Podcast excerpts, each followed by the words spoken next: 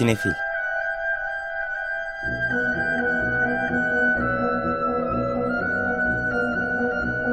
Hazırlayan ve sunanlar Melis Behlil ve Yeşim Burul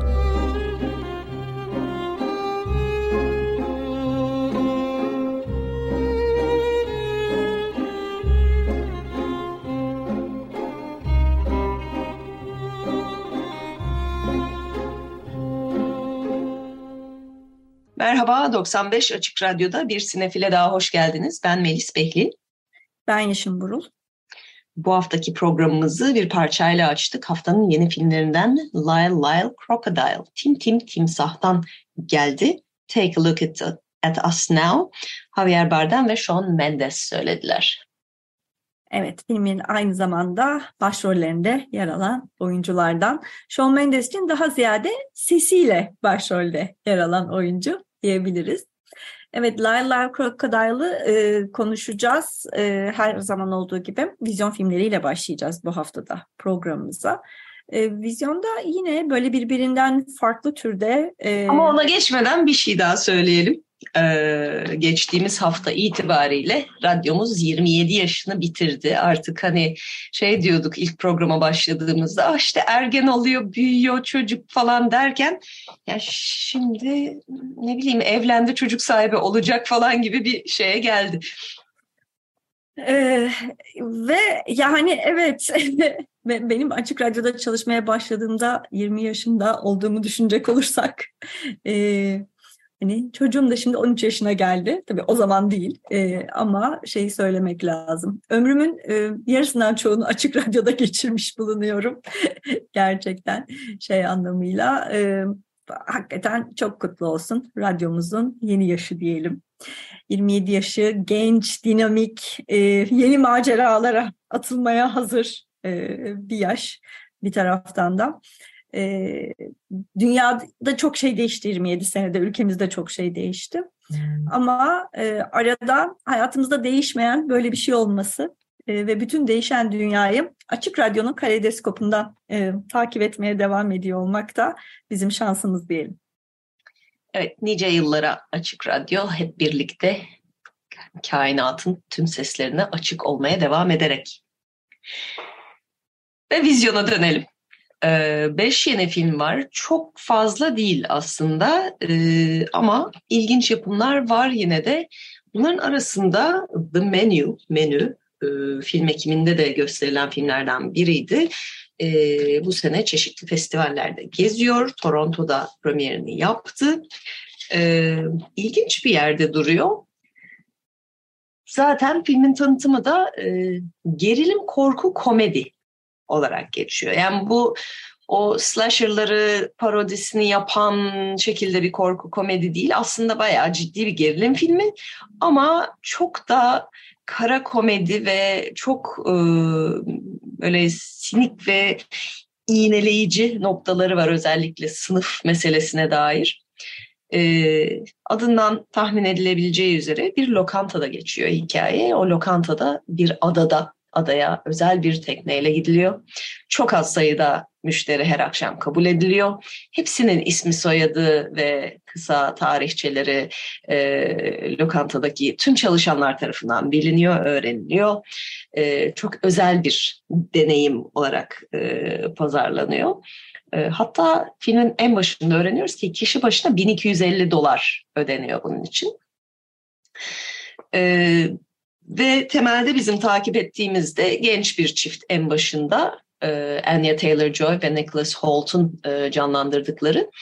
E, ama daha giderken bir takım şeylerin bir gariplikler olduğunu seziyoruz ve oradaki artık tanrı gibi şef Ray Fiennes e, Nicholas Holt'un karakterinde çok hayran olduğu bir şef. E, giderek daha garip bir menü sunmaya başlıyor konuklarına. Ee, bir noktada lokantadan pek de çıkamadıklarını, adadan ayrılamadıklarını da fark ediyorlar. Ee, bir taraftan bütün bu şeyle çok dalga geçiyor. İşte foodie kültürü son senelerde giderek artan aslında hani benim de ucundan da olsa biraz bulaştığım yemek yapmaya son yıllarda merak, merak sararak ve takip ederek işte her ne kadar Türkiye'de bütçelerimiz bunu şey yapmasa da hani lokantaları da e, neler varmış dünyada diye bakarak geçtiğimiz ay Michelin yıldızları açıklanırken bunu canlı yayında dinleyip hmm, kimler ne almış, hangi listelere girmişler diye bir yandan o kültürle e, bir hayli dalga geçiyor. Bir yandan çok ciddi bir sınıf eleştirisi var ki o açıdan Östlund'la e, oldukça benzeşiyor ama ondan daha az komedi daha sert bir yerde duruyor bence. Bir yandan böyle bir ratatouille havası var o e, yemeklerin kendi tarihimizle e, iç içe geçmesi üzerinden. Bir yandan e, ama e, aşçı, hırsız, karısı ve aşığını hatırlatan anları da yok değil. E, İlginç bir film sonuçta tek mekanda geçmesi tabii ki biraz daha kısıtlıyor. E, gerilim sevmeyenleri zorlayacak anları olduğunu da söyleyelim. Ama hani bu kadro tabii ki bunun altından rahatlıkla kalkabiliyor ve e, yılın ilginç filmlerinden özellikle de bu yeme içme meselelerine meraklı e, izleyicilere çekici gelebilir menü.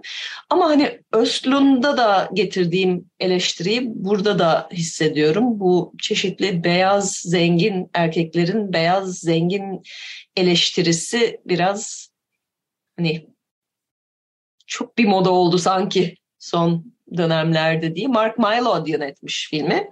Ee, aslında yabancı olmadığı bir alan çünkü Succession'ın yönetmenlerinden. Ee, sinemada tanımasak da Mylod'u televizyonda çok etkileyici işleri var. Succession'ın pek çok bölümü onun elinden çıkma. Ee, geçtiğimiz sene e, belki hatırlarsınız Emmy'lerde en iyi yönetmen dalındaki beş adayın beşi de farklı Succession bölümleriydi. Ee, o yüzden iyi yönetilen bir dizinin iyi yönetmenlerinden biri kendisi. Ee, karakterlerde ilginç çizilmiş. Tabii ki çok sinir edici e, özellikleri var neredeyse hepsinin. O zaman da biraz kolay oluyor işte hani öyle bir e, eleştiriye girmek. E, orası Östlund'da da burada da e, çok biraz kolaya kaçma gibi geliyor bana bazen. Ama haftanın ilginç filmlerinden aç karınla gitmeyin. Onu da söyleyeyim. Evet yani zaten fikir olarak şeye de benziyor. Netflix'te bir Chef's Table diye bir e, reality show var. E, hani Chef's Table'ın içine gerilimi kattığın zaman e, ortaya çıkacak. Şeyi de söyleyeyim. Nicholas Holt'un karakteri bir noktada diyor ki Chef's Table'ın her bölümünü 2-3 defa izledim. Bu şefin olduğu bölümü 60 defa izledim. Yani Chef's Table'da olacak kadar tanınan bir e, şef buradaki kurmaca e, Ray Fiennes'in karakteri. Ama işte o kültüre de e, bol referansta bulunuyor. Hatta e, dün bakınırken Bon Appetit Yemek Dergisi'nde bir eleştiri var. Tamam tamam anladık evet haklılar eğlenceli olmuş biz de sevdik falan gibi bir hani film eleştirisi yemek dergisinde tabii böyle bir konu olunca yer bulabiliyor. Evet, Batı'da eleştirmenlerin genel olarak sevdiği bir film oldu. Hani eksikleri olsa da genel olarak e, iyi vakit geçirerek çıkacağınız, e, tatmin edecek e, bir film. Özellikle bence oyuncu kadrosu çok iddialı. Zaten Ray Fiennes ne yapsa izlerim diye düşündüğüm için e, yani günümüzün ben yaşayan en iyi oyuncularından biri olduğunu düşünüyorum hakikaten. E, range'i de çok geniş bir oyuncu. Çok farklı karakterler ve tiplemeler yapabiliyor. Ama kötü olmayı da iyi beceriyor. Onu da söyleyelim. Göz bebeğimiz Voldemort olduğunu da hatırlatalım tekrar. Evet, evet. Harry Potter serisinden. Bu haftanın üç tane de üç tane de yerli yapımı var. Ee, ee o... Layla Crocodile'a e, aslında ona da hazır ona... müziğini çalmışken değinelim. Onu, onu en son çocuk filmi olduğu için aslında sona bırakalım Peki. dedim. Çünkü e, sabırsızlık zamanı da bir sınıf gene e, şeyden menüden geçecek olursak gene sınıfsal meselelerle ilgilenen e, ama çok başka bir yerden çok başka bir hikaye anlatıyor. Aydın Orhan son filmi o da. E, dünya premierini Varşova Film Festivali'nde yapmıştı. Daha sonra Boğaziçi Film Festivali'nde de e, gösterildi. 2021 yılından geliyor e, Sabırsızlık Zamanı. Başrollerinde Mirza Zark, Mirhat Zark, İşler Gökseven ve Pelin Batu yer alıyorlar. E, iki kardeş canlandırıyor başroldeki iki küçük çocuğu. E, Diyarbakır. Onlar da kardeş tabii. Karakterler. Evet. Karakterler. E, yani havuz meselesiyle kafayı bozmuş iki küçük e, çocuk var burada. Tabii okulda derslerde karşılarına çıkan havuz problemleri de e, bir anlamda onlara ilham veriyor ama bir taraftan tabii o varlık ve yokluk arasındaki şey e, ilişki üzerinden de gidiyor. Havuz diye bir kavram var hayatta ama e, özellikle e, yoksul ailelerin çocuklarının bir havuza gitmesi, havuzda serinlemesi, e, bir havuz keyfi yapması gibi bir şey e, neredeyse imkanı olmayan bir durum. E, özellikle Anadolu'ya gittiğimizde. Yani büyük şehirlerde de aslında çok kolay olduğunu düşünmüyorum erişilebilmek açısından. Bu iki kardeş de e, lüks bir sitedeki havuza girmeyi akıllarına koyuyorlar ve bunun etrafında dönen zaman zaman gerilim boyutu da olan aslında. Çünkü o havuzunda bir bekçisi var İşler Gökseven'in e, canlandırdığı. Evet yerli yapımlarda bir de komedi var. Müjdemi isterim. Ömer Faruk Yardımcı yönetmiş. Başrollerde Ahmet Kural, Ecem Erkek, Mehmet Özgür ve İlker Aksun yer alıyor. Aslında bir hayli iddialı da bir kadrosu var. Ee, bir şekilde yolları kesişen ve üstlerine bir cinayet atılan Bulut ve Müjde'nin maceraları burada da. Bir de son dönemlerin favori... Şeyi söyleyebilirim ürü. belki. Müjdemi isterim uzun süredir bekleyen bir filmdi. Ee, yanlış bilmiyorsam. E, bunda da Ahmet Kural'ın devam eden e, davasının da etkisi olduğunu söylemek gerekir. Araya pandemi vesaire de girdi tabii. E, ondan sonra ama e, sevgilisini darp etmekten hakkında açılmış dava vesaire o mahkeme süreci. E, o dönemde konuşmuştuk. Hani bu tür suçlamalar mahkemeye taşındığında e, şiddet uygulayan bir erkek, ünlü bir sanatçı dahi olsa e, hani bu onun kariyerini nasıl etkileyecek, yaptığı işleri nasıl etkileyecek, sektör tarafından şey olacak mı derken bunları herhalde şey diye düşünmek lazım. Ahmet Kural'ın yavaş yavaş tekrar ısıtılıp sofraya sunulması hareketleri işe de karşını görecek mi? İnsanlar teveccüh gösterecekler mi? O eski popüler günlerine kavuşabilecek mi? Pek zannetmiyorum ama e, çok doğru. büyük bir reklam şeyi görmedim ben. Hani geçen haftaki bazı bir takım komediler daha e, en azından online mecralarda daha yoğun bir e, reklam kampanyasına girişmişti. Müjdemi isterim de o kadarını görmedim sanki ama e, diğer mecraları bilemiyorum tabii. Son yerli yapımımız dediğim gibi çok son dönemlerin popüler türü özellikle müzisyenlerin hayatları. Genel biyografiler çok popüler oldu. Gerçek hikayeler çok popüler oldu. Bunun için de alt tür olarak müzisyen biyografileri. Barış Akarsu Merhaba. Mert Dikmen yönetmiş. Kendisi daha çok senarist olarak e, tanınıyor ve en son Bandırma Füze Kulübü'nün e, yine bu tür filmlerden e, senaryosunu yazmıştı. Önümüzdeki aylarda da Neşet Ertaş ve Cem Karaca üzerine çıkacak olan filmlerin de senaryolarını o yazmış. Böyle sıradan kim varsa dinlediğimiz, bildiğimiz e, herhalde hepsinin filmi yapılacak gibi görünüyor bu gidişle. Evet yani tabii aileleri neye ne kadar izin verecek ona da bağlı birazcık. O da şey çünkü Ahmet Kaya filmi biliyorsun bayağı o davalık oldu. Aile istemedi ona rağmen yapıldı. Ortaya doğru düzgün bir şey çıkmadı. Zaten gişeye de doğru düzgün iş yapamadım. Sonra zaten aile davayı kazandı falan gibi durumlarda söz konusu. Ee, Barış Akarsu'yu filmde İsmail Ege Şaşmaz canlandırıyor. Ona başrollerde Almila Adam, Hüseyin Avni Danyal ve Şafak Pakdemir eşlik ediyorlar.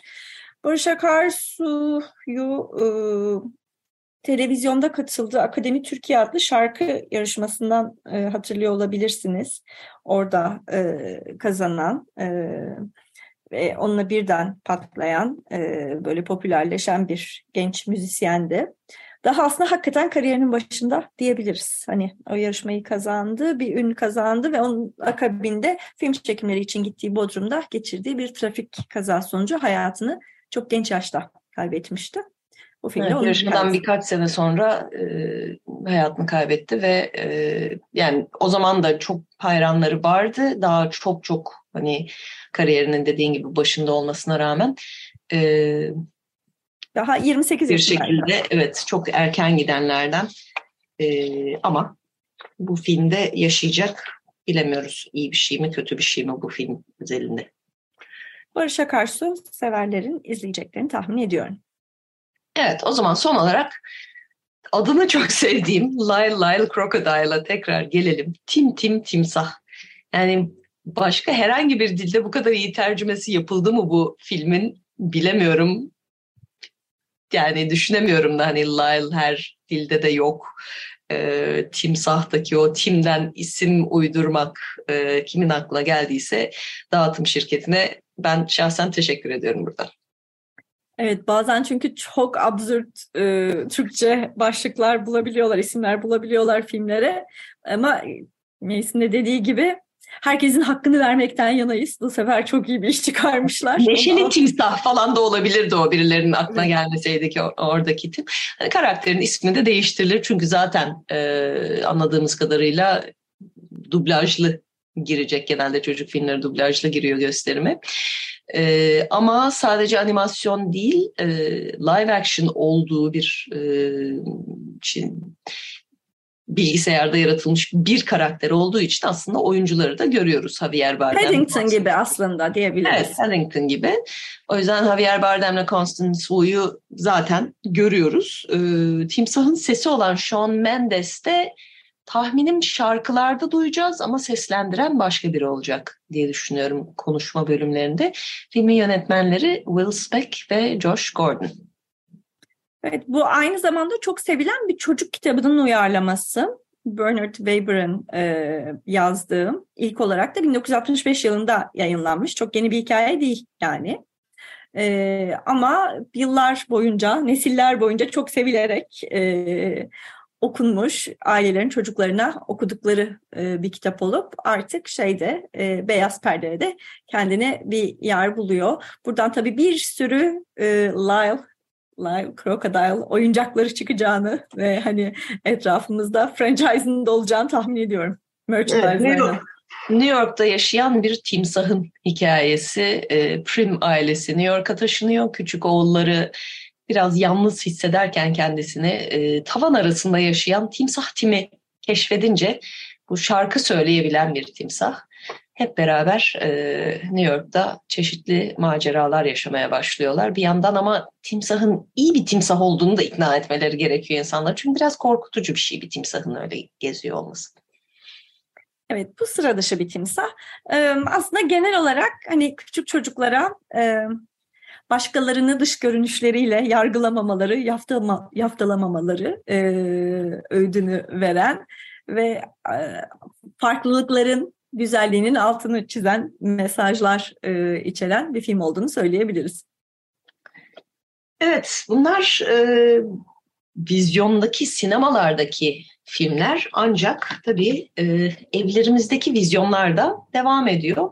E, bizim geçtiğimiz aylarda çok sevdiğimiz ve uzun uzun konuştuğumuz e, bir film sonunda bugün itibariyle Mubi'de vizyonda Eat Your Catfish. Evet bu geçen sene izlediğimiz valla aslında en iyi belgesellerden biriydi. Biz de e, filmin yönetmeni Senem Tüzen'i de konuk almıştık programımıza. E, geriye dönüp arşivden de e, Senem'le olan e, röportajımızı, söyleşimizi dinleyebilirsiniz. E, çok keyifli bir söyleşiydi. Eat Your Catfish'te hakikaten e, sıra dışı bir hikayeyi e, çok mahir bir şekilde e, bir e, filme dönüştürmüş e, bir girişim. E, iki cümleyle nasıl özetleyebiliriz Melis? Nasıl dersin?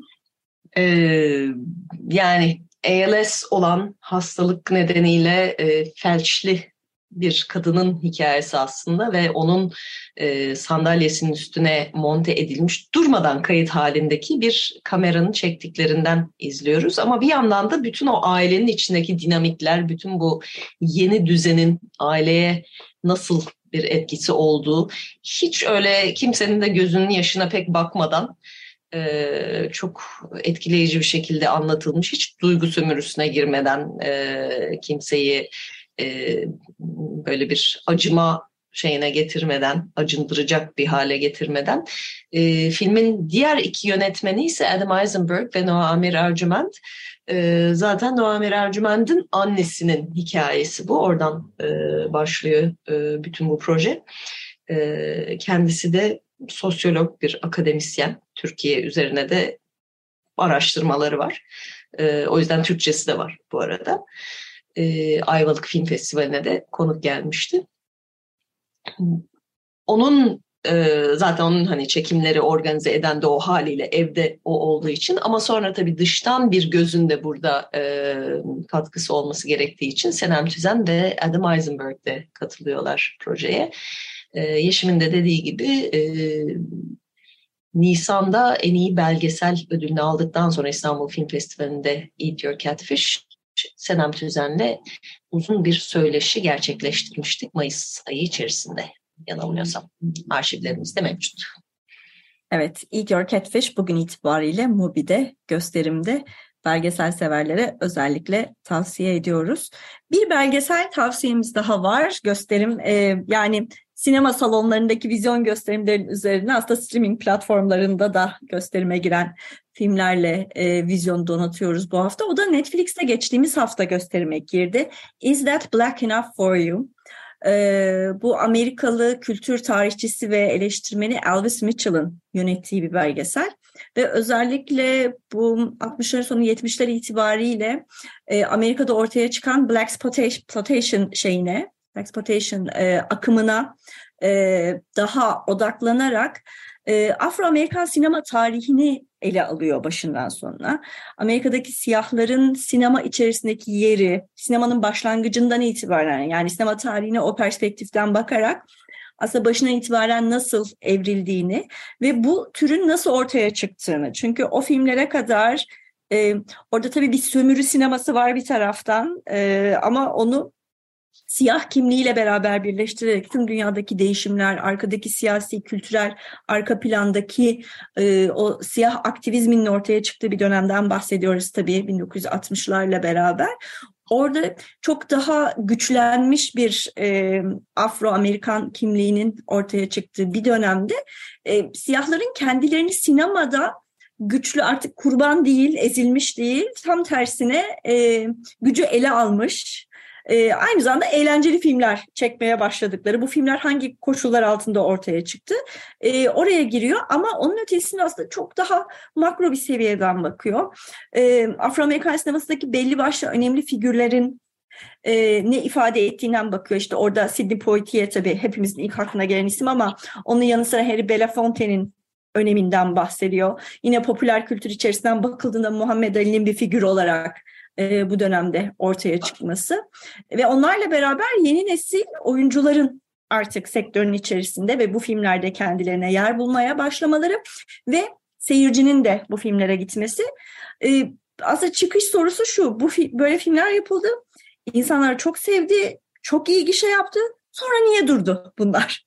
Artık niye hani böyle filmler yapılmıyor sorusu da aslında e, yine o kültürel arka plandan, sosyal ekonomik arka plandan bakıldığında e, ilginç başka sorular doğuruyor bugüne dair. E, yani tabii ki her şeyi kapsaması söz konusu değil e, ama dediğim gibi e, oldukça geniş bir döneme ve Amerika'yı belli bir perspektiften anlamaya yönelik e, çok eğlenceli bir belgesel. Bir taraftan da onu söylemem lazım. İzlerken daha önce ismini duymadığım, izlemediğim filmleri de bir taraftan not edip bunlara da bir ara bakayım e, hissine kapıldım.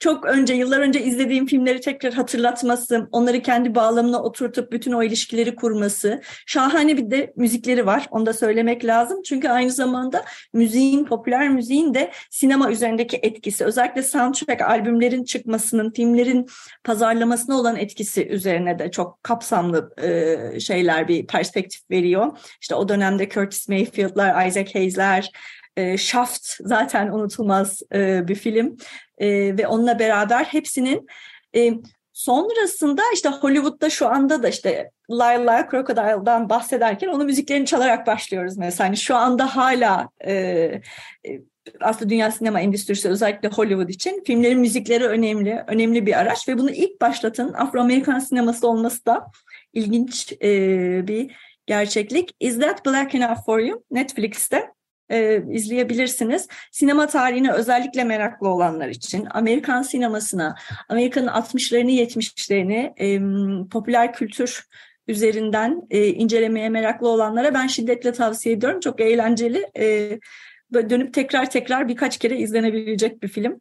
Dersler için de güzel bir malzeme. Ben de bir ek yapayım o zaman özellikle bu kimlik meseleleriyle ve temsil meseleleriyle ilgilenenler için zaten hani e, bu konuda farklı gruplara bakan e, klasikleşmiş artık filmler var. Belki başlarında 90'larda yapılan The Celluloid Closet geliyor Hollywood'daki eşcinsel te- temsilleri üzerine.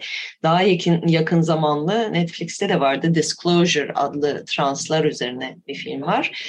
Ee, geçen senede İstanbul Film Festivali'ne gelen Brainwashed var. Nina Menkes'in e, kadınlar üzerine yaptığı e, seks, kamera ve güç ilişkisi. O sırf Hollywood'da değil başka şeylere de bakıyordu. Bütün dünya sinemasının aslında bunu nasıl yaptığını e, sinema üzerine biraz okumuş herkes zaten e, Laura Malvin'in meşhur e, makalesini bilir. O konudaki filmin başında zaten e, kendisi çıkıyor karşımıza Malvi. E, öyle bir yerden bakan da e, bir film var. O mesela festivalden sonra pek e, bu platformlara gelmedi. Ben de meraklı bekliyorum Brainwashed acaba tekrar ortaya çıkacak mı, derslerde gösterebilecek miyiz diye ama e, yani bu konuda dönem dönem filmler yapılıyor. Sinema tarihine bakan filmleri sevenler için de kaçırılmayacak bir fırsat. Evet. evet. Başka gösterimlerimiz de var ve etkinliklerimiz de var ayrıca. Ya gerçekten sinefiller için güzel bir hafta. Ee, İstanbul'daki sinefiller için Sinematek Sinema Evi'nin gösterimleri ve onlara eşlik eden etkinlikler devam ediyor. Hızlıca film programına bakacak olursak bu akşam saat 20'de Marcel Carné'nin Sisler rıhtımı var. Yarın 14'te Jean Renoir'dan Ayak Takımı arasında. Ee, yarın 18.30'da ise yine Jean Renoir'ın Hayvanlaşan İnsan Lavet Ümen e, filmi gösterilecek. Pazar günü saat 14'te Ali Tansu Turhan'ın e, filmi Diyalog ve saat 18.30'da da Dar Dario Argento'nun e, filmi Tenebre gösterilecek e, sinematek. Pazar günkü diyalog gösteriminin ardından da film ekibiyle bir söyleşi var. Bu bağımsız filmlerin pazar günleri seyirciyle buluşması artık bir hayli yerleşti sinematekte. E, ondan başka bir de e, önümüzdeki günlerde çarşamba günü e, saat 8'de Videodrome gösterimi var Cronenberg'in e, klasiklerinden ve filmden önce Engin Ertan sinema yazarı Engin Ertan'ın bir sunumu olacak. Ardından da Altyazı Dergisi'nin Videodrome Partisi olacak yine Kadıköy'de. Perşembe akşamı ise geçtiğimiz haftalarda duyurduğumuz sessiz gösterimlerden Sessiz Perşembe Georges Méliès serisinin son filmi var canlı müzik eşliğinde. O da sessiz sinema sevenler için son çağrı önümüzdeki Perşembe saat 8'de. Evet, öbür taraftan geçtiğimiz hafta da tanıtmış olduğumuz 20. Filmor Kadın Filmleri Festivali e, başladı. O da hafta sonu için güzel bir program hazırlamış. Ee, onu da paylaşmak istiyoruz sizinle. Yarın itibariyle, bu arada bütün e, bu seneki programında online olduğunu söylemiştik. filmoronline.org'dan kayıt yapabiliyorsunuz, filmleri izleyebiliyorsunuz. Yarın e, Ukraynalı yönetmen Alina Gorlova'nın e, savaştan önce çekmiş olduğu Bu Yağmur Asla Durmayacak e, filmi ile başlıyor. Ardından saat 6'da Karol Mansur'un Filistin'i işlemek Stitching Palestine filmi var. E, saat 20'de ise 3 film gösteriliyor. Biri Süheyla Schwenk'in e, Almanya'daki yakınların evinde iltica taleplerinin kabulünü bekleyen kadınların öyküsünü anlattığı Hayat. Biri Buse Yıldırım'ın gezi sonrası Almanya'ya göç edenlerin e, peşine düştüğü e, kısa filmi Hayalet ve Özlem Sarı Yıldız'ın yine bu yakın dönemli göç e, deneyimleri üzerine yaptığı kısa orta metraj Almanya'ya hoş mu geldik e, filmleri cumartesi akşam 8'de gösterilecek. 20 Kasım Pazar günü ise saat 4'te Adar Bozbay'ın e, Tutuklandıktan sonra Türkiye'yi terk ederek Almanya'da sürgün hayatı yaşayan yazar Aslı Erdoğan'ın e, hem edebiyatına hem de hayat yolculuğuna tanıklık eden Bitmemiş Cümleler filmi var. Daha sonra e, saat 4'te Jessica Kratz'ın e, 2021 yapımı e, kısa filmi e, Minimal Hayat. E, 18'de e, Mike de Jong'un e, Afganistan'dan gelirken Türkiye-İran sınırında e, aileleriyle ayrı düşen ikiz kardeşlerin hikayesini anlattığı filmi Yol Boyunca var. Ve son olarak e, pazar akşamı saat 8'de Yersiz Yurtsuz Sinemacılar forumu yapılacak. Bu foruma katılacaklar da Adar Bozbay, Buse Yıldırım, Süheyla Aşvenk ve Özlem Sarıyıldız. Evet, film orada devam ediyor online. Online bir diğer etkinlik ise M2 yapım konuşmaları. Ee, M2'nin bir takım etkinliklerini daha önce duyurmuştuk. Online ve ücretsiz yalnız kayıt olmak gerekiyor. O yüzden m2filmlab.com adresine e, başvuruluyor.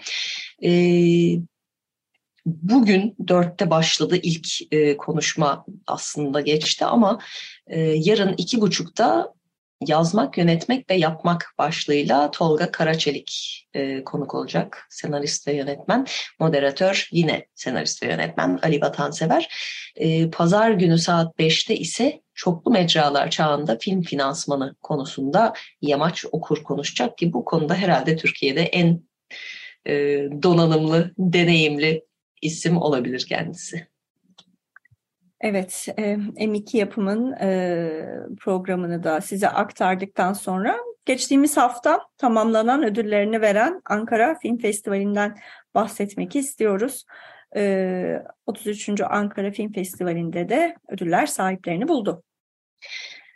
Evet, bu sene zaten birkaç film arasında dönüyor galiba bütün festivaller. Yine olağan şüpheliler diyelim e, Kurak Günler, Karanlık Gece, Klondike arasında paslaşıldı. Ee, Ankara'da Ulusal Uzun Film Yarışması'nda en iyi film Kurak Günler, jüri özel ödülü Karanlık Gece, ee, Mahmut Tali'yi öngören en iyi ilk film ödülü Ziya Demirel'in Ela ile Hilmi ve Alice'ine gitti. En iyi yönetmen Özcan Alper Karanlık Gece ile, ile e, Karanlık Gece ile. Onat Kutlar en iyi senaryo ödülü. Emin Alper Kurak Günler ile. Ee, en iyi erkek oyuncu da Kurak Günler, Selahattin Paşalı. En iyi kadın oyuncu ise Ela ile Hilmi ve Ali ile Ece Yüksel ki o da galiba bu seneki bütün ödülleri topladı oradaki rolüyle. Evet, e, jürinin e, mansiyon ödülü ise ulusal yarışmada e, Çilingir Sofrası filmindeki performansları ile Ahmet Rıfat Şungar ve Barış Gönenen'e gitti. En iyi yardımcı kadın oyuncu ödülünü Kurak Günler ile Selin Yenince aldı. En iyi yardımcı erkek oyuncu ödülünü de yine Kurak Günler'le Erdem Şen Ocak aldı. E, Daha teknik e, kategorilerde Klondike'ı görmeye başlıyoruz. E, en iyi sanat yönetmeni e, Klondike'a gitti. En iyi görüntü yönetmeni, en iyi özgün müzik e, hepsi Klondike'ın oldu. E, ama arada en iyi kurguda tekrar kurak günleri. Evet, Özcan Vardar ve Eytan İpeker aldılar en iyi kurgu ödülünü. Siyad en iyi film ödülü ise e, Karanlık Gece filmine gitti Özcan Alper'e. En iyi belgesel film ödülü Mahmut Fazıl Coşkun'un Crossroads'una verildi. En iyi kısa film Benhur Bolava'nın Koyununa ve Ulusal Uzun Proje Geliştirme Desteği de e, Barış Fert'in yöneteceği Her Şeyi Hatırlarmış Gibi adlı projeye verildi. Evet, Ankara Film Festivali böylece tamamlanmış oldu. Ama e, şimdi sırada Gezici Festival var. E, Gezici Festival bu yıl 27.sini gerçekleştiriyor. E, Türkiye'nin çeşitli yerlerinde e, seyircilerle buluşan e, bir festival.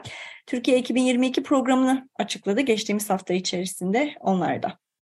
Ve o da Ankara'da başlıyor. 2-8 Aralık arasında Ankara'da, 9-11 Aralık tarihlerinde Sinop'ta ve 12-14 Aralık'ta da 27. Gezici Festival Kastamonu'da olacak. Gösterilecek filmler arasında Belmin Söylemez'in e, Ayna Aynası, Ümran Safter'in Kabahati, Selcan Ergun'un Kar ve Ayısı e, yer alıyor. E, Çiğdem Sezgin'in e, Suna'sı da var. Bu da aslında kadın yönetmen ağırlıklı bir festival haline getiriyor bunu.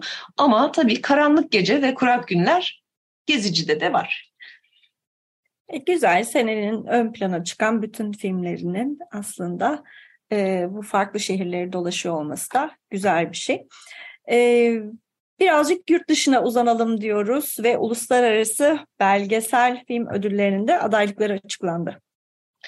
Evet, 38.si verilecek 10 Aralık tarihinde. E, pek çok kategori var aslında, kısalar, televizyonlar vesaire ama biz uzun metraj belgesele e, odaklanmak istiyoruz. Bu senenin çok konuşulan belgesellerinin bir kısmı zaten burada karşımıza çıkıyor.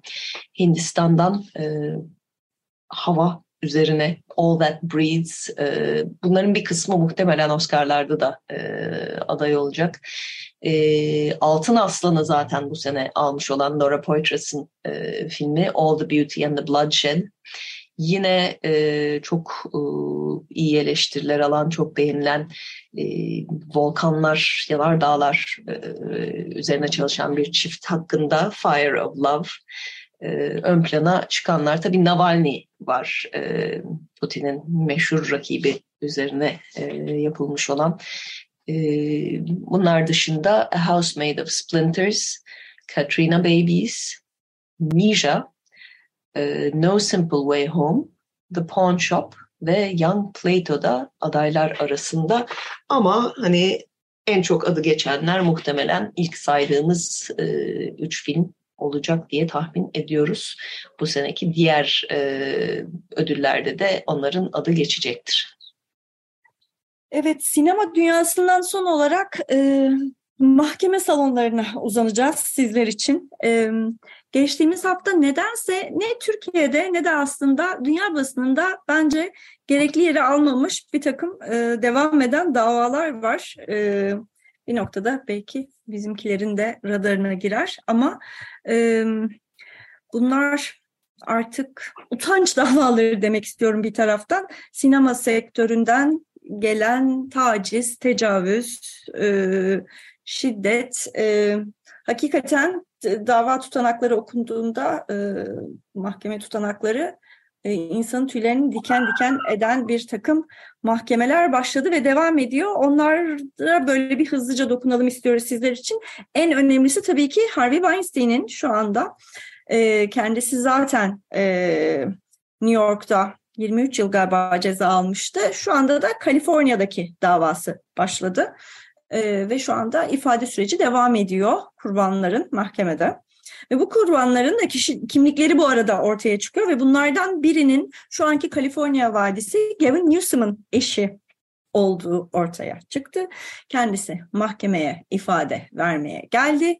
Ee, hakikaten çok e, zor bir gün olduğunu e, mahkemeyi takip eden tüm e, muhabirler de söylüyorlar. E, çoğu zaman sesi titreyerek ve gözyaşları içerisinde e, ifade verdi. Jennifer Sibyl Newsom diyorlar. Kendisi de bir e, e, yapımcı, yönetmen. Yani sinema sektörünün içerisinde tabii bu çok yeni bir olay değil.